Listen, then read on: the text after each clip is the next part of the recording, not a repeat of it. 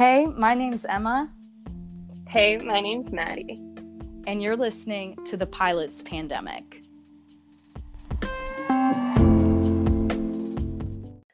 Hey, y'all. Before we get into this week's episode, I just wanted to give y'all an update that Maddie and I recorded this episode. Lord knows. We recorded this episode at the beginning of the year. I want to say it was around late January. And we kind of just held on to it because we wanted to reconvene with our guest and get a little bit of an update, which we did. So stay tuned till the end of the episode. We were able to sit back down with him for about five minutes and get a little bit in the know and in the now with what's going on with him. So yeah, stay tuned for that. And before we get into the episode, I just want to thank our sponsors, Airfare. You already know, healthy snacks on the go. Airfare curates and delivers healthy snacks to flight crew, travelers, and aviation businesses. They've sourced more than fifty snacks from small businesses all across North America. And hundreds of pilots love these snacks because they're healthy, they're unique, they have a long shelf life, so they keep you feeling great on the line. Um, my personal favorite thing about these snacks is that they have no added sugars, oils. They're plant-based, so you can really feel good about what you're putting into your body. So if this sounds like something you're into, you can use our code PILOTSPODCAST to get fifty percent off your first order of customizable snacks at airfare pouch dot com. Hey guys, welcome back to this week's episode of the Pilot's Pandemic Podcast. You're here with your host, Emma, and our lovely co-host, Maddie. What up, what up, guys? And we are here with a guest today that is going to remain anonymous. We will be referring to him as Goose. Hey, guys. Uh, nice to meet you all. Uh, thanks for having me. Um, so I'm going to go by Goose. Um, just a little background. Um, I'm currently an F A A contractor, um, working as a program analyst uh, for the F A A. Um, I'm also a private pilot uh, with my instrument rating. And I'm currently going through the S I process. So hopefully you guys can get get to know me a little bit today, and um, we'll we'll see what happens. Awesome, Skylar. We're, we're happy that you're here and happy that we get to talk with you today. So we usually like to start off the show with asking how you got into aviation and what your journey looked like on your way to your P P L. Yeah, absolutely. So um, I grew up in a small town um, in Florida. Um, we have a pretty big air show every year, um, and my parents used to take me as a kid, um, so I kind of grew an interest uh, into aviation through that. Um, from there, I started flying flight simulators, um, and then kind of got into R C airplanes. Um, eventually, a a uh, lucky for me, I um, an aviation high school, kind of like an aviation-focused high school, Uh, opened up in my um, town, and so they were offering a um, flight scholarship, and and basically that covered about ninety percent of the cost for your P P L. Um, so I got that, uh, got my P P L, and then um, after graduating, I, I went to college, um, got my instrument rating, and then after that was working on my commercial license. So. Nice. My um my brother and sister actually went to an aviation high school. It was like a aerospace academy charter school, but they yeah. worked side by side with a college that also had a flight school. So you could like do a bunch of prerequisite classes during high school. And then after high school, after you graduate, you could go immediately into flight school and get your P P L, um, which was like, I just think that's honestly a really, really cool way to do it.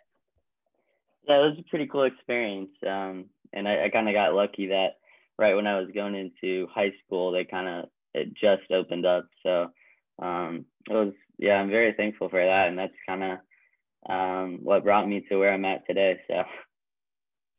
Nice. So I wanted to ask you, you know, I know a little bit about your story and that you were kind of on the path to becoming an airline pilot, um, but you've kind of had some things not necessarily go your way. Um, what kind of hiccups have you faced along your journey into aviation? Yeah, so I was, you know, I was in college hoping to make it to the airlines. Um, that was kind of my Um, big goal. Um, when I graduated college, I was gonna try to flight instruct and build time that way. Um, But back in twenty nineteen, um, started experiencing um, kind of like heart palpitations, um, and we weren't weren't quite sure what the cause was. Um, did a lot of uh, cardiac testing and uh, was placed on a heart monitor for for about a month, and basically nothing abnormal was really found uh, relating to the heart itself. Um, so essentially, the primary care doctor and then cardiologist kind of suspected that it was most likely anxiety um, causing the uh, heart palpitations and the other symptoms that occurred. Um, so that's kind of what has brought me. And then I was obviously placed on medicine for the anxiety, uh, which seemed to help. And then that's kind of how I got onto the uh, S S R I uh, pathway. I uh, I remember you telling me a story, because we always have these pre-pod interviews with all of our guests, but that you were very lucky in the sense that you're the doctor that you went to see put you on Lexapro, which is one of the four approved S S R Is. And yep. I remember you also kind of telling me what was going on when you were having these anxiety attacks, which I think is very important, uh, understanding the situational stress that goes on around why you're having anxiety or an anxiety attack in your case. Um, so can you explain what the circumstances were when you had when you had this anxiety attack? Um, yeah, so as far as where I was at in life, um, like I said, I was in college, a full-time uh, college student taking a full course load. I was also working two other jobs, which kind of had weird hours. Um, one of them was uh, uh, I was kind of a ramper at um, Piedmont Airlines in, in my college town. Um, so obviously you can imagine the hours were a little funky, but um, so yeah, at the time I didn't really think much of it. I've uh, throughout my life, I've kind of had a lot of, on my plate as I go. Um, but I think it just kind of the stress and and whatnot of life and college and the jobs I had kind of built up and um, might have led to these, you know, heart palpitations, as I said. Um, some other symptoms I had when it occurred is kind of was feeling a little lightheaded, uh, getting, you know, sweaty feet and palms, kind of like I just had run a marathon or something. And obviously the biggest thing was I could feel like my heart rate was pulsing um, kind of out of my chest. And when I I had like an Apple Watch and I would, you know, take the heart rate measurement and it was like one sixty, one eighty beats a minute. Obviously that's not normal. Um, yeah. yeah, like I said, it was, I think it was just a combination of the stress of the multiple jobs, um, you know, having to graduate soon. It was my senior year um, so of college. And then I was also doing the commercial um, flight lessons. So it was a lot on my plate, and I think it just kind of built up and I didn't notice, um, if that kind of makes sense. Oh yeah, it totally does. I think a lot of people don't realize that, you know, when you have all of these different situational stressors, as we like to call them, that they can all compound and come to this fever pitch. And then they definitely contribute to your anxiety and in some cases in a full blown like anxiety attack, which you were having. Yeah, exactly. Um, yeah, it's definitely not a good feeling, but yeah, it's, it just kind of builds up um, in the background, and you, you know, you might not even imagine it. I never really thought I was a very like anxious person, but um, you know, now that I've been on the Lexapro for quite some time now, it seems to um, have kind of cured the issue. Uh, I haven't really had these symptoms since, since I started um, on the medication, so so that is a good thing. Yes, it is. Yeah, I'm glad that you you like feel better, because I can't imagine that. Oh, like anytime my heart races, if I'm like nervous or anything like that, it just I, we talk about it all the time. I tell Maddie, I'm like, I'm so sweaty right now. Like I just get sweaty. My stomach hurts. Like it's just that is never a good feeling. And then to have it like affect something that you love, I can't imagine. Which brings me to like, how did it feel when you started down the S S R I S I pathway? Did you feel optimistic about the process, or did you have any trepidation when you first started? Yeah, obviously I was um, kind of heartbroken that I had to, you know, put down aviation. Um, it was kind of my passion, uh, where I, you know, wanted to end up with my career, uh, as a, hopefully as an airline pilot or um, professional pilot one day. But, you know, I think I was also lucky in the regard that, you know, as Maddie said earlier, my primary care doctor prescribed me, you know, one of the four S S R Is um, that the F A A allows pilots to take uh, on the S S R I pathway. So that was a good thing. So I was kind of optimistic um, that they had this pathway. Um, so, you know, the road, you know, it looked pretty grim, but, um, and I have a few friends, you know, that have gone through it. So I was a little optimistic in that regard too, um, that have successfully gone through it, I should say. Um, I knew, you know, it would take a long time. Um, I didn't expect it to take this long. Like I said, I'm still in the process. Hopefully we're, you know, at the end of it, hopefully. Um, but, you know, the biggest thing was kind of just seeing, you know, all the medical professionals the F A A requested, uh, which, you know, that's, those visits typically aren't covered by insurance. Um, so that's a big expense to incur. Um, And that that was really the biggest thing. And then just the time it took, um, just waiting so long. But... Yeah. Go ahead, Emma. No, I just, I was going to say, I can't imagine what it's like to wait in that process. We spoke to a previous guest and we were discussing the timeline, and it's just, wow. Like, I can't even imagine. Yeah. And I kind of was wondering, like, with the process, when you started down it, did you even realize it was going to be this long of a process? Because I feel like it, it seems like, okay, if I have to go down this special assurance process, it should be like straight to the point and you have this checklist, but then it also seems like you're in this gray area and you have no idea what's going on. Yeah, it's really like, like I figured it might take, like all of my friends kept asking me, like, how long is it going to take to get your, yeah, your medical back? And I was like, I really don't know. Like, I heard some of my friends who have been through it, they, it took um a year, and that's kind of what I was planning for. Um, but, you know, here we are nearly two years later from starting it, and I still don't have it. So um, I guess it just really depends on the particular case um, of the person that's going through it. So um yeah it's it's it's a long time to wait for sure.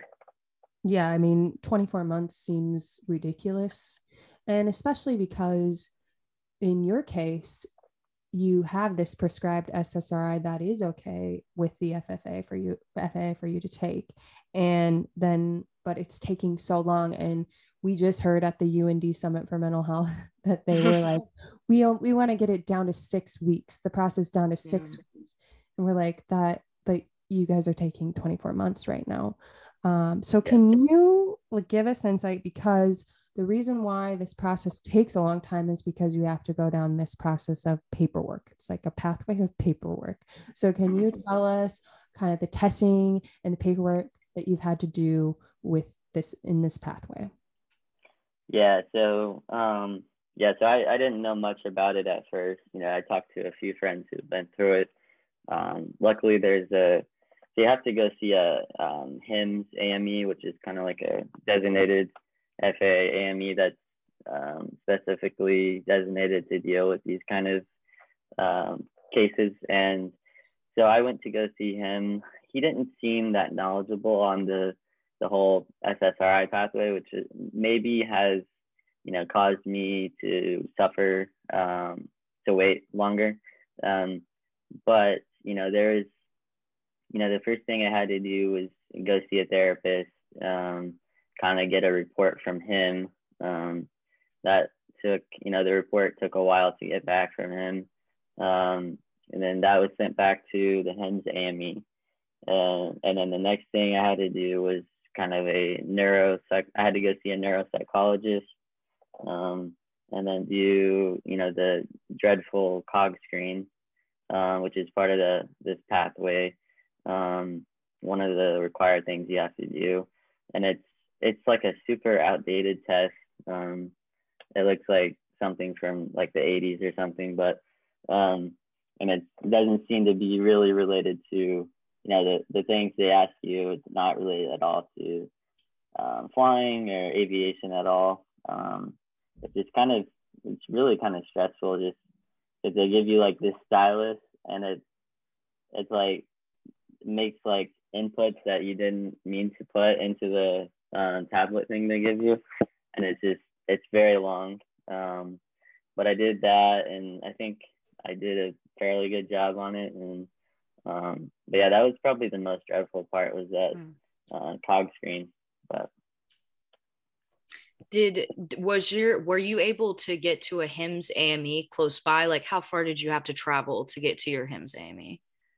Yeah, like I said, luckily there was one nearby. Um, he was about an hour away um, in Florida. So, but like I said, he wasn't. He didn't seem too knowledgeable on yeah. the uh, whole S S R I pathway, which I think kind of maybe added some time to to me waiting, um, just because he didn't know how to navigate all the paperwork and whatnot. Um, so yeah. That's something Maddie and I discuss a lot, is like the the the power dynamic with the A M E, and how we personally feel that the A M E needs to have a little bit more knowledge, a little bit more power. And it definitely sucks that like the one resource that you really have, that, you know, the unit that's supposed to be there to kind of guide you and help you with this, wasn't really doing their job, it sounds like. Um, I mean, as far as that, like, how much did this process, was this a financial burden for you? Yeah, I mean, like I said, I had just graduated college, so um, I was kind of on the job hunt when I graduated. Um, so I didn't have a ton of money to be spending on on all of this. But like I also said, it, you know, aviation is my passion, and um, that's kind of my end goal, is to, you know, be a professional pilot eventually. Um, So I knew I had to stake out the money. Um, and yeah, it, w it was a pretty big burden, um, you know, thousands of dollars. Like I said, these tests that they require aren't typically recovered, aren't typically covered um, by insurance companies. So um, it's coming pretty much one hundred percent out of your pocket. Um, so it's a pretty big burden. You know, one of the things that we like to do is highlight the costs, because that is one of the aversion pillars a lot of the times, is that these, th these, they know that the tests cost so much, and there's never really a clear cut pathway to know how many tests they're going to do on you. And you had mentioned that there was kind of like this test out of the blue that they wanted you to take, and it it stems back from when you were a young child. So can you expand on what, what that was?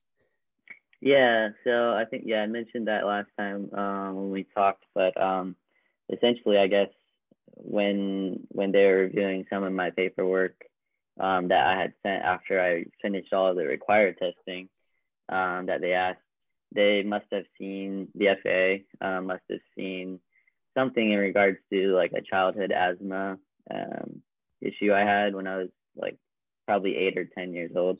Um, They must have seen it on my record somewhere, and, and then they sent me a letter back and said, um, we're going to need you to get a pulmonary function test just to, um, I guess, make sure my breathing and all that was uh, normal, um, and then also get a current report um, from a pulmonologist. Um, so luckily, everything seemed to be in the clear as far as the, the pulmonary function test went, and um, but that did set me back a little bit um on this pathway. So it always seems like the F A A is like, okay, how can we like draw this process out a little more, because we just yeah. don't have enough people. So what can we find for them to take another test, so you just make this last just a little bit longer? Yeah, yeah, it's really unfortunate, but um yeah, it seemed to be the case. I, I know that's also like another reason why pilots, when they're thinking about it, they're like, well, what are they going to find in my records? And will I have to do some tests, which also adds to your stress? Because for yeah. you, I mean, you probably know that your heart is fine, but even just thinking like, what if I go to the pulmonologist and they're like, well, you have something wrong. And, and then that's scary. So it's always like the what ifs for me. I always think like five steps ahead, and I'm like, well, what if this happens? What if this happens? Which is also part of anxiety, but it's good to note that that's part of the aversion as well.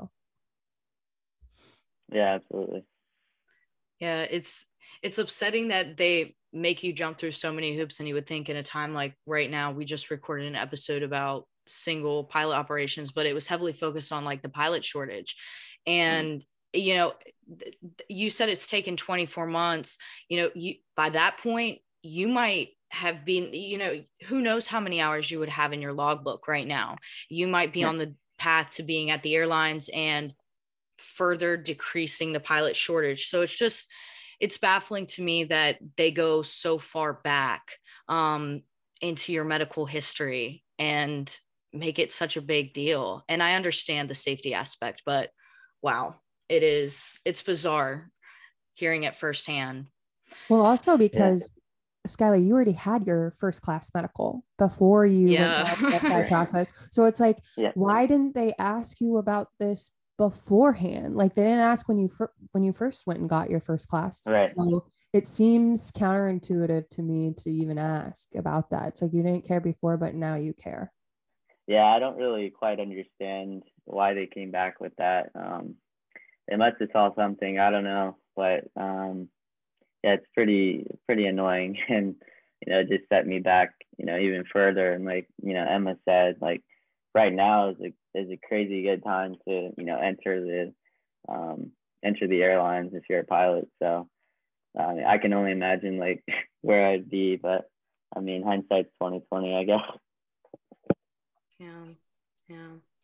So Maddie and I talk a lot about like the changes that could be made on the F A A level so that aviators can get back into the sky where they belong.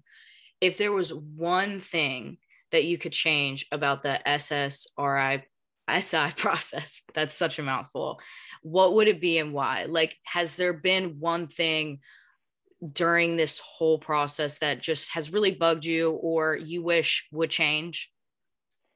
Yeah, I think the biggest thing is just kind of the lack of visibility on between me and the F A A and like where I'm at. And uh, after I sent off the paperwork and everything, it's just nearly impossible to get like a status update on it without constantly calling um, the D C office and requesting that update. Um, there's just there's just like zero visibility, like I said, once it's sent off.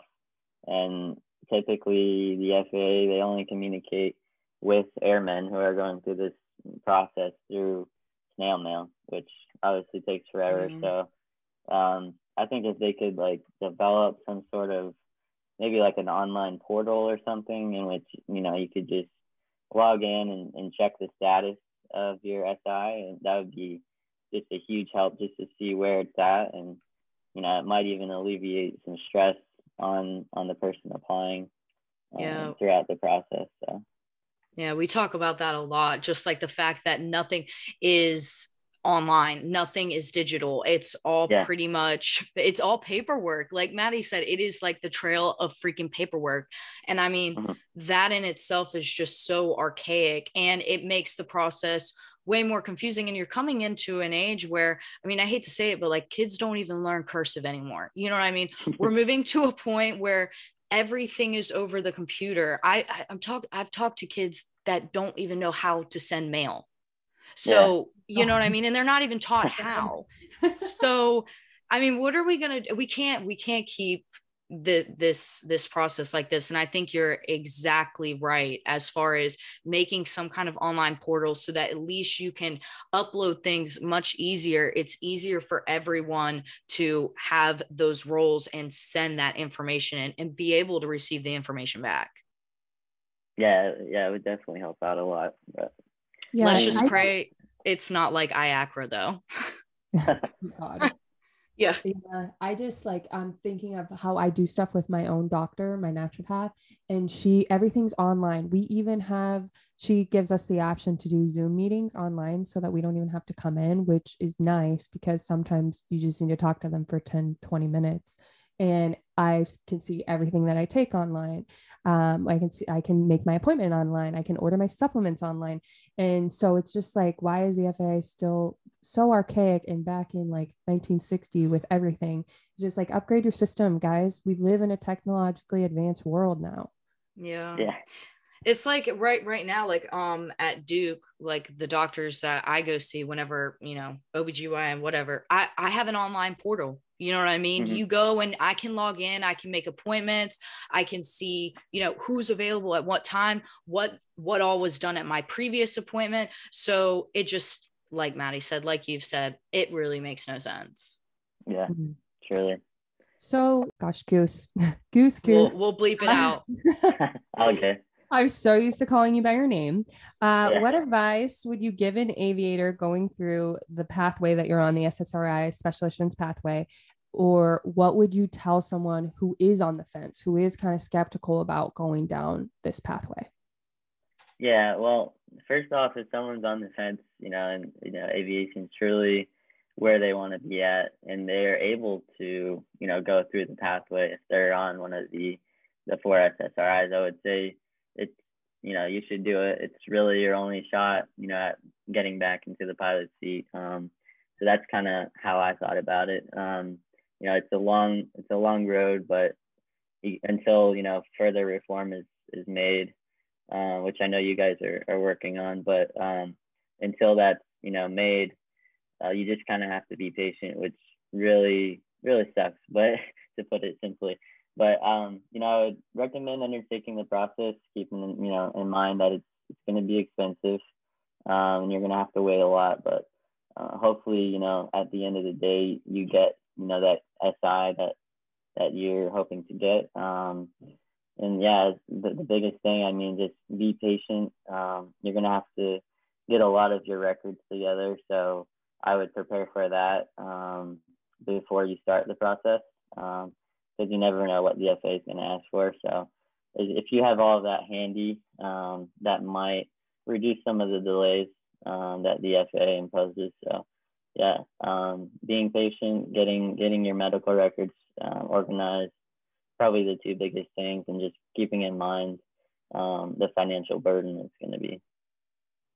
Yeah, I think that's pretty sound advice, because I, I do get those questions a lot in my D Ms, and you know, I'm very uh, tempered with what I say, because I do know that not, even if you go down the same exact pathway, even if someone is on Lexapro, just like you, I feel that, you know, there's still, it's never the same. Everyone has a different experience on that pathway. Yeah. Yeah. Um, yeah. Like I said, it's, it's unfortunate, but the biggest thing is, is probably just be patient um, and kind of be thankful that you're on one of those uh, four S S R Is that they allow at this point. Exactly. So I think you'll have really great success. I mean, I think you've pretty much, it seems like you've checked all your boxes, and I really do hope that everything goes your way. But if it doesn't, and I hate to ask this, but how do you think that will impact your mental health? Um, you know, at this point, I'm, I'm at a pretty good um, state as far as my mental health goes, but um, I haven't, you know, I haven't logged P I C time since the end of twenty nineteen. Um, it's been, you know, over two years now, and I've kind of accepted the fact that I might not be able to fly again, um, just the way it is. But um, so I don't think, as far as my mental health goes, um, I don't think it would be that huge of an impact. Um, I would be heartbroken, obviously, but yeah. You know, I can always, I can always work to repeal the decision if if it's denied, um, you know, or you know, work with someone like you guys to try to you know reform the process. Um, that's probably what I would do if if I got denied, is just try to work as as hard as I can to to help reform it. Yeah, I think it well, really takes like someone who. who is like you to go down those pathways and, and stay strong. And I love that you, that you know that you'll be okay if you don't get your special issuance. Cause I think a lot of times for pilots, that is the thing that when they're in the very beginning of the process, they think to themselves, you know, if I, if I don't pass this, if I don't get my special issuance, that'll be the end. And, yeah. But I think because you've been going through it, you've been pretty positive in my opinion about the process and everything, even though you've had to wait for so long, that you've come out on the other end and you've, and you've and you've now recovered kind of from that anxiety and everything, and and your medication's working great, which I love. Um, and you're able to be okay with that, that you're not, it, that maybe you wouldn't, but I do have a lot of hope that you will get your special issuance just because it has taken so long and you are going down the pathway that they say they approve. So, um, and you're at the end of it, as you had mentioned earlier, right? You're at the end of the process. Yeah. Um, well, hopefully, uh, I got a call the other day from, um, Washington, D C, that F A A, that, um, that they finished reviewing my case, um, and they sent it off to Oklahoma City for a final decision. So, and that should, they said there should be an update um, by mid-February. So hopefully um, there, there's a good decision soon. And, you know, if not, um, I'm still gonna be optimistic. And like you said, there's other options. Um, I've, you know, there's always other options. Uh, it's not all, all about flying. There's a lot of different um, aspects in aviation that I could work in and um, help with the reform uh, for this, for the mental health for pilots. So, yeah, I, I love that too. And I think, like you had just mentioned too, like we were supposed to record last week and you said you need to go flying. And I was like, yes, go flying, because you haven't flown in so long. So you do have the option to still fly, right? Like you, it's just that you wouldn't be able to go to the airlines.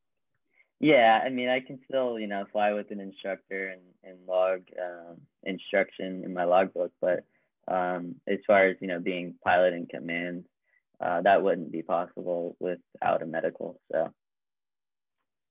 Okay, that makes sense. And and it's still good that at least you can like get back up into the sky, because I think that would be very detrimental if you could never, ever fly again. Um, yeah.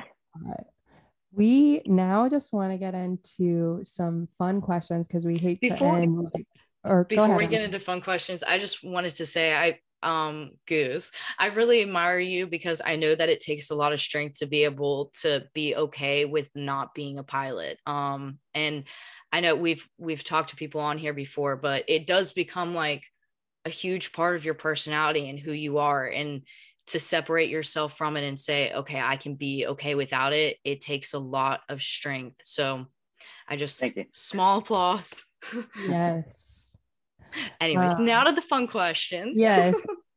We're grateful for your stories, guys. I think it's really going to be inspirational to a lot of people and, and help them. And that's why we wanted to have you on. But with that, let's get into some more lighter questions for you. So are you a Boeing guy or a Airbus guy?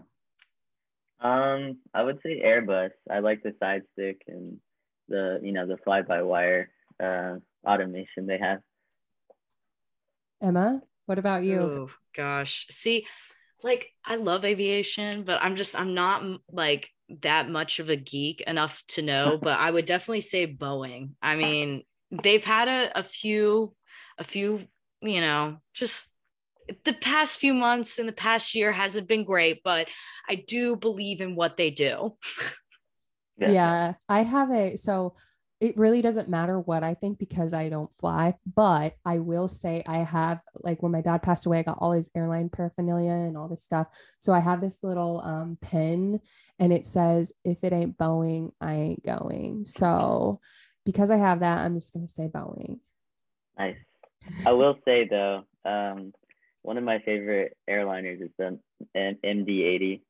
Um, so I just got to shoot dogs. That out there. Mad Dog. Yeah. That's my nickname too. So I, I can get down with that.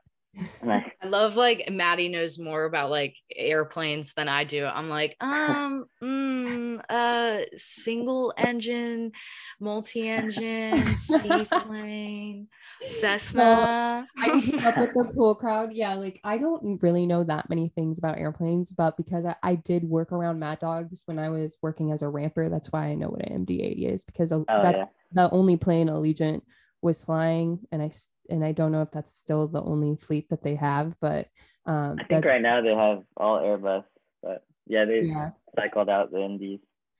The I just remember when I was ramping, the M D eighties were always getting worked on by maintenance, and the engine cowlings were always open. I was like, I don't want to fly on that plane. my first uh my first ever airline flight was actually on a Allegiant uh, M D eighty. How was that? It was good. Not okay. eventful. So. I'm scared of Allegiant, honestly. So I was just wondering if you had any crazy times there. No, luckily not. Okay. All right. Next question is, what's your, I know that you like traveling. So what's your favorite place to yeah, travel yeah. to in the United States? Yeah, I'm still trying to um, get to all the fifty states this year. So, but I've been to, um, I think about thirty at this point, and just went out to, at the end of last year, went out to California um, and rode on the Pacific Coast Highway. So that was pretty awesome. Uh, spectacular views. So I would probably say that at this point. Cali, where where'd you go in Cali? Um, so a couple of friends and I flew into L A. We did, you know, a road trip on the P C H up to uh, San Francisco. So, was it foggy when you went to San Fran? Um, yeah, it was. It was pretty foggy. I don't know if you guys like know this, but uh, San Francisco has a specific Instagram page Carl, called Carl the Fog, like for the fog in San Francisco. Funny. I love it because um, I just went. I think that was last week. I went to San Francisco with my husband on his trip, on his last trip as a first officer, and it was beautiful, like clear skies. Yeah, and I saw that. Yeah, I was like, yes, Carl isn't here today. Yeah, I don't think you could. You couldn't even make out the um, the Golden Gate Bridge too well, but it was still yeah. a good time. I love the city. Like we walked. Uh, I looked at my my phone and looked at how many steps we took, and it and converted into miles. And it said we went seven and a half miles all over the city. We were just like walking up and down all the hills. It's, it's oh, such yeah. a fun town to just walk around. So, what about you, Emma? I haven't, I feel like I haven't traveled much in the United States. I mean, I've been all up and down the East Coast and like a little bit inward, but the furthest west I've ever been is Colorado, and that's it. And I, I mean, I definitely say Colorado. Colorado is way better than the East Coast, and I've been to everywhere on the East Coast. And it's just, uh, you know, I love North Carolina. That's where I live right now. Um, and South Carolina is great, but I don't know. I definitely, I love Colorado. Yeah, Colorado, I, I agree. Like, and I'm from the West Side, like Colorado's so beautiful. I went to Colorado Springs, which is like, I think like an hour north of Denver. And that place is so awesome. Like it's like a recreational playground. You just go and climb, yeah. hike, do whatever. So bad. I'm, not, I'm, I'm going to have to, Maddie, I'm like, I'm having to whip my pen out. I'm like, oh. I know. I'm sorry, guys. Okay. I'm terrible with aliases. And because I've talked to you so many times, I'm so used to calling you by your name. Um, so I thought you were just in Denver. Oh, yeah. I, I was uh, two weekends ago. I was in uh, Boulder uh, visiting a friend. Yeah, it was pretty spectacular. But... So what about you, Maddie? Where do you, what's your favorite place in the United States? Mm. That is so tough for me. And I have been to all fifty states. Uh, I know you don't like the East Coast as much as the West Coast, Emma, but I really enjoyed Maine when I went to Portland, Maine with my husband, even though it was like exact same weather as uh, Seattle, where we're from. I, I don't know what it is. It's like on the same parallel, but I really yeah. loved Portland. And they had, I didn't, So at the time I wasn't really eating seafood, and now I want to just like kick myself for it, because I told my husband, you got to eat this lobster roll for me. But he was like, this is so amazing. And now all I can think about is the lobster rolls. And I'm like, I need to go back. So just so I can have a lobster roll over there. Yeah, apparently they have good seafood. Like that's the big yeah. thing. I'm not, see, I grew up in North Carolina. So I'm like, I don't, I'm like weird about seafood. Like I like shrimp. I'll eat an oyster, I'll eat crab, scallops, but in any pretty much, you know, any kind of fish that you can catch in this general area, but lobster, I just don't know why I don't like it. Yeah, and then there's certain fish that I don't like. I don't really? like lobster. No, wow. I don't know why. It's too fishy. Uh, yeah. What? I feel that way about like seaweed or yeah, ew, uh, seaweed. non-white uh. fish, like fish that isn't white. Also not a fan of really. See, I don't like salmon, and but you don't catch salmon here, so like I don't like salmon. Yeah, lobster and shrimp tastes similar. So, but also, it's probably a good thing you guys don't like lobster because it's so freaking expensive. That's true. true. I think oh, uh, crab legs, yeah. Crab? Mm. Oh yeah, I like crab legs, yeah. Ooh, yeah. See, I like crab too. I uh, it was just I just was reminded of the time Jesse and I went to Greece and they had lobster. I'm like, wow, they have lobster here. Let's get it. And we didn't look at the price. Uh oh. After, yeah. Then after we got the ticket, it was like freaking like a ninety dollar lobster tail. Oh my! Jeez. I was like, all right, that was our splurge for the trip. I don't know why it was so expensive, guys, because I think it's because they probably import it there. Um, yeah. I don't know how they got lobster, even though it is around the ocean. I just don't think lobster is like a main thing there. But moving on, now that we know my love for lobster and how expensive it is, what's the most embarrassing moment in your life? Oh, I had to think about this. Um, but I will say, so last year I went skiing for the first time. Nice. And uh, I nearly died. Um, my friend... Uh, urged me to go on the more, I was getting really good on the bunny slopes, and then he he wanted to go on the uh, intermediate slopes, and I basically just tumbled down the mountains. it was it was pretty awful, but nice, I nice. Always but it's laugh. Never too late to learn. Yeah, sure. I always laugh when people fall. I'm one of those people.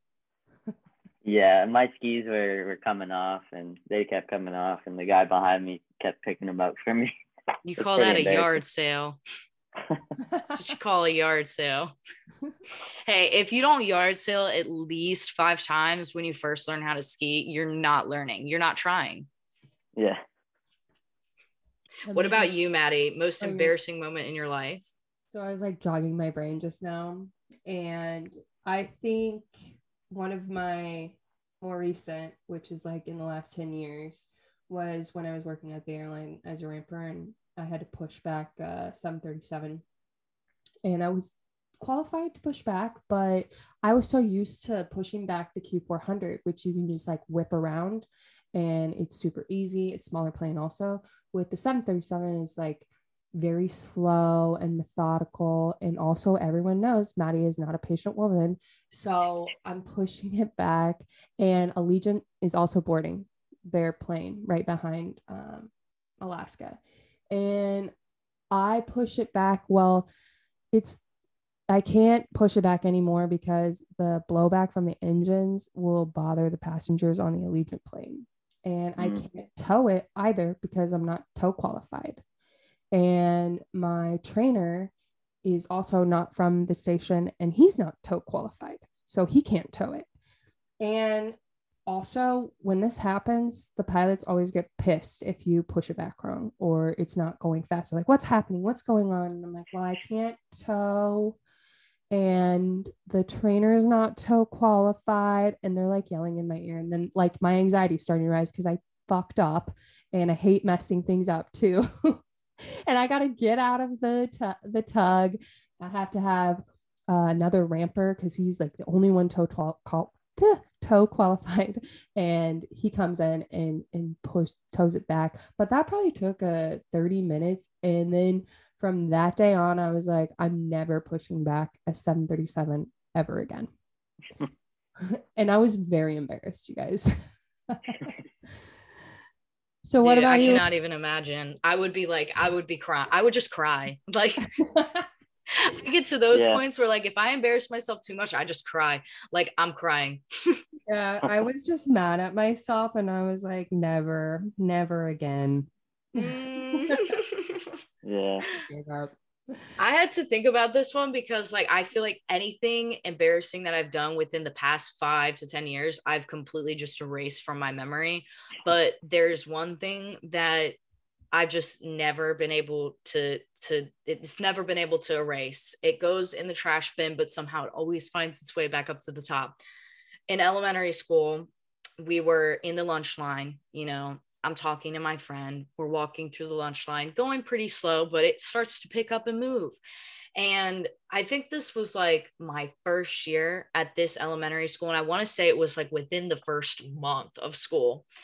We're walking through the lunch line, I'm talking to my friend, and I walk straight into like a, it was probably like two feet wide, like pillar that they had in the middle of the room, just, you know, a flat wall pretty much, oh, just walk straight, straight into it, straight into it. And it made the, it just made this noise, and the whole entire cafeteria, like, you know, there's chattering, people are talking, everyone falls silent, and all the chairs just to look at me. And I'm like, I literally, I cried on site, was crying. You lived up to your embarrassing crying moment. No, I mean, that, that was it for me. And that's one that I've just, I've never been able to forget that, because like literally the whole, I think it was like third grade, third grade or fourth grade class was in the lunchroom, and I did it. Oh God, I'll never be able to forget. And it hurt too. That was the other thing, is like, it was painful, but you cannot think about the pain in this moment. All you can think about is your reputation. Yeah. You just gotta try to walk it off. Yep. Yep. Don't let them see the tears.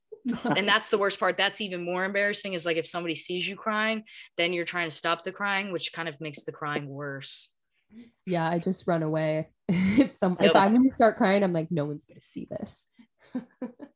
Dude, that, or like when you're in the lunch line, this reminds me of, you know how, okay, this is what's so messed up about like the American school system. I saw somebody talking about this this week, but like the fact that you would have to pay for lunch. Like you would have like a little account, and your parents would put money in it for lunch. And sometimes, you know, they wouldn't be on time with the payment, you know, mom, mm-hmm. dad, they'd be forgetting. I don't blame them. It's fine. It's whatever. But you get up there and you go and you get all your food, you have it on the plate, and they're like, um, student two, three, four, nine, you only have twenty-nine cents in your account. And you're like, uh, you're like, I have so, no money to my name. What do you want me to do? Yeah. Like, am I not eating today? That's what I'd always ask. And thank God they were always nice. They'd be like, no, baby, which I always, they were always nice. They'd be like, no, baby, you're fine. Just, just make sure you bring your lunch money tomorrow. Huh. Mm-hmm. Yep. But yeah, most embarrassing moment of my life. Well, with that, we're going to go ahead and wrap up this week's episode. Thank you so much, Goose, for coming on the show and joining us today. Um, we really hope that you have all the success when it comes to your S I pathway, and let us know how everything turns out. I hope you get a letter by mid-February.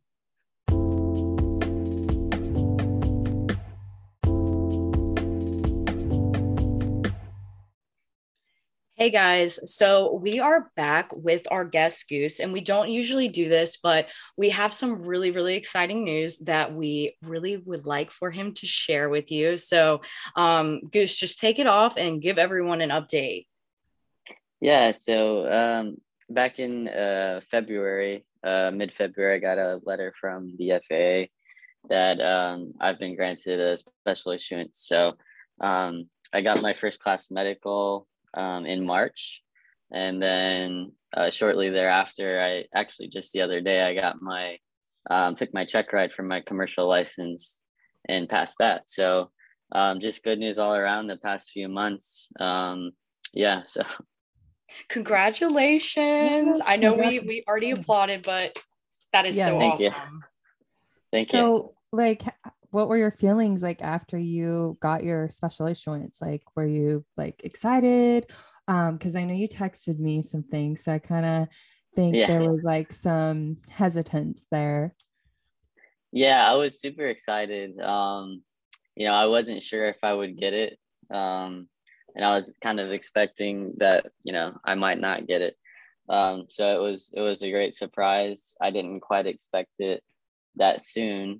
I mean, it's it's taken a while, but, um, you know, after my aviation doctor told me that I, I should be hearing back pretty soon, um, I heard back, and right around that time, and and I got the letter in the mail. Um, So it was, it was a big excitement, and, um, you know, I can finally, you know, continue uh, the career path that, that I've wanted to since, you know, high school. So um, hopefully I can, you know, build my hours and hopefully get, get to the airlines um, eventually. So. So is that now like your goal, like you're back on track to what you wanted to do?